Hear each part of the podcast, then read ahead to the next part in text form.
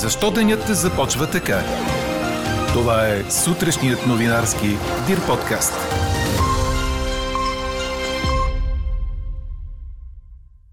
Задържаните трима души на границата ни с Северна Македония, сред които и представител на партия Възраждане си извадиха медицински свидетелства. Началникът на военното разузнаване на Украина става министър на отбраната. За поредна година Кирил Десподов е футболист номер едно на България. А днес ви питаме, трябва ли да има държавно решение за таван на цените у нас? Говори Дирбеге. Добро утро, аз съм Мария Иванова. Чуйте подкаст новините тази сутрин на 6 февруари. През деня преваляванията в Западна България ще спрат, а на места и облачността ще се разкъса и намалее. Ще продължи да духа до умерен северо-западен, в източна България силен северен вятър. Остават условията за виелици и навявания. Минималните температури ще са между минус 9 и минус 4, а максималните между минус 4 и 1 1 градуса. По Черноморието ще продължи да бъде облачно с превалявания от сняг. Ще духа силен северен вятър. Максималните температури се очакват да са между 0 и 2 градуса. В планините също ще бъде предимно облачно с превалявания от сняг. Максималната температура там на височина от 1200 метра ще бъде около минус 8 градуса, а на 2000 около минус 15. Днес имен ден празнуват Доротея, Огнян, Искрен, Пламен и Светлана. Честит празник! Задържаните трима души на границата с Северна Македония, сред които и представител на партия Възраждане са си извадили медицински свидетелства, защото спрямо тях е оказано физическо насилие, каза за БТА адвокат Владимир Миланов от Кюстендил. Тримата са осъдени на парични глоби от по 300 евро и с временна забрана да влизат в страната. Платената в съда в Крива Паланка сума е общо 1700 евро, заедно с разноските, каза още Миланов, който посочи също, че парите са били осигурени от председателя на партия Възраждане Костадин Костадинов. Десетки българи бяха спрени на границата на югозападната ни съседка на 4 февруари и не успяха да се включат в поклонението в църквата Свети Спас в Скопие.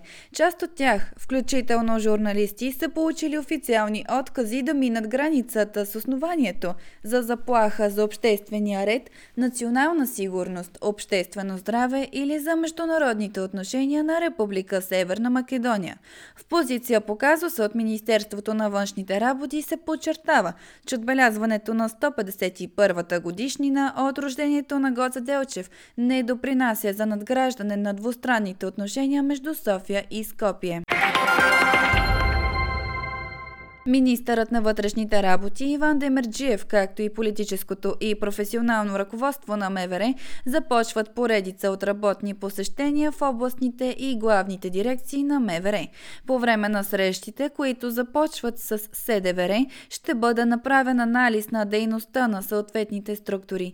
Освен служителите на МВР, за участие са поканени ръководителите на прокуратурата на Република България по места на съдилищата, както и областните управители и кметове. 16-годишно момче бе спасено след близо 4-часово издирване, паднало в гориста местност край писта в Пампорово, информираха от планинската спасителна служба. Скиорът е излязал от пистата и след удар в дърво се озовал на около 20 метра от пистата в местността Малина.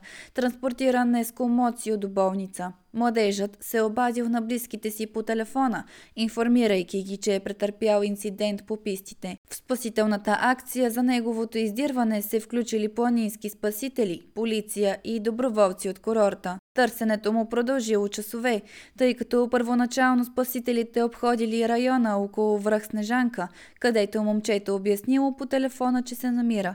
Според планинските спасители, скиорът е карал по пистата и не става дума за спускане по необработен сняг. При инцидента е излетял от ски трасето. Земетресение с магнитуд 3,2 бе регистрирано тази вечер в района на Димитровград, област Хасково, съобщава Националния сейзмологичен център.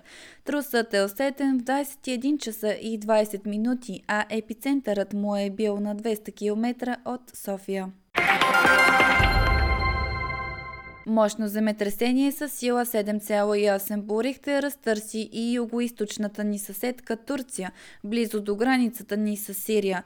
Загинали са най-малко 17 души, като в страната бе обявено най-високо ниво на тревога. Трусът е ударил към 4 сутринта и в поне 10 града са били регистрирани разрушения, като в Диарбекир се е срутил голям търговски център. Поради честите регистрирани трусове, вътрешният министр заяви, че се подготвят товарни самолети за изпращане на оборудване и хуманитарни доставки. Началникът на военното разузнаване на Украина ще оглави Министерството на отбраната, а сегашният му колега ще бъде преместен на поста министър за стратегическите промишлени отрасли. Това съобщи високопоставен украински депутат, цитиран от украински медии. Олексий Резников бе най-високопоставеният представител на украинското правителство, който вече е преместен от поста при серия от оставки и уволнения след корупционен скандал миналия месец. Междувременно вчера вчера и Украина и Русия обявиха за планирани атаки. Според Киев, руската армия планира мащабна атака по повод годишнината от началото на войната на 24 февруари, а Руското министерство на отбраната обвини Украина, че готви взривяване на сгради в източния украински град Краматорск. В традиционното си нощно обращение президентът Володимир Зеленски заяви, че ситуацията на фронта в източна Украина става все по-тежка, а Русия привлича все повече войски в сраженията. 10 души загинаха при няколко лавини в австрийските и швейцарски Алпи през уикенда, съобщава BBC. Туристи от Нова Зеландия, Китай и Германия бяха сред жертвите в различни ски курорти.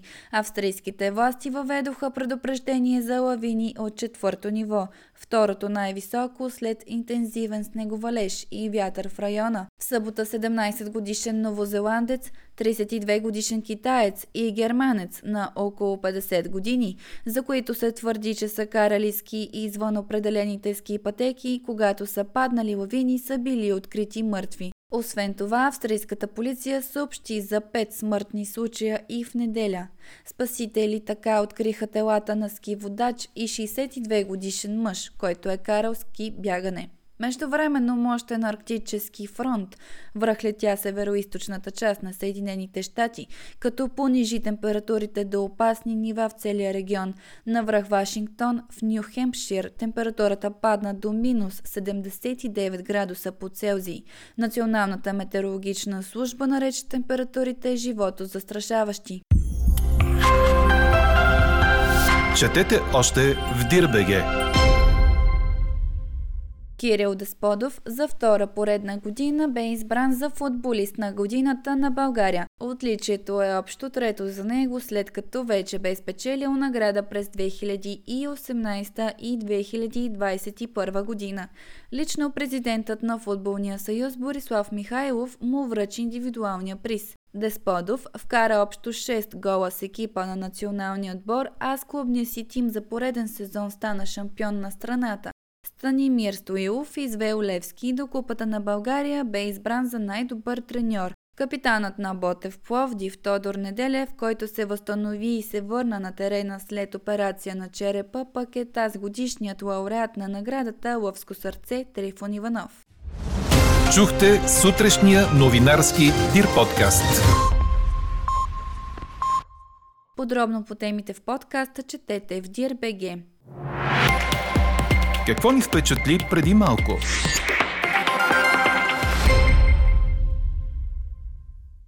Астрономи откриха 12 нови луни около Юпитер, с което общият им брой достигна рекордните 92. Това е повече от всяка друга планета в нашата Слънчева система. Сатурн, някогашният лидер, е на второ място с 73 потвърдени луни.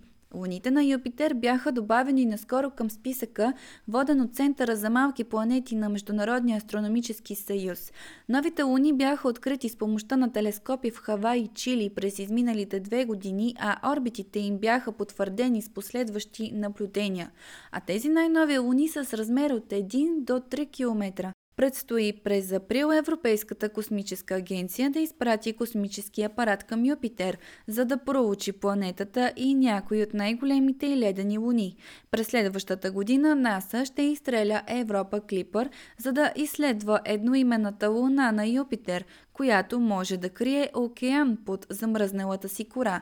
В орбита около Юпитер и Сатурн има изобилие от малки луни, за които се смята, че са фрагменти от някогашни по-големи спътници, които са се сблъскали една с друга или с комети или астероиди. Същото въжи и за Уран и Нептун, но те са толкова отдалечени, че това прави откриването на луни около тях доста по-трудно. А какво ще кажете за това?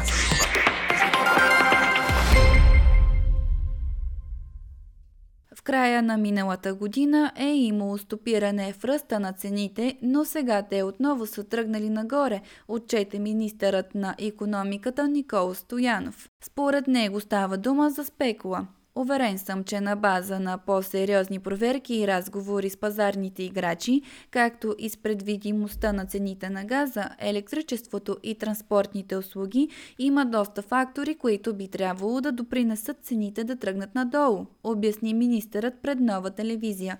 Стоянов каза, че до 2-3 седмици ще започнат масирани проверки за намаляване на цените. Ето защо ви питаме, трябва ли да има държавно решение за таван на цените у нас? Гласувайте и коментирайте по темата в страницата на подкаста. Най-интересните ваши мнения ще цитираме в обедния новинарски подкаст точно в 12.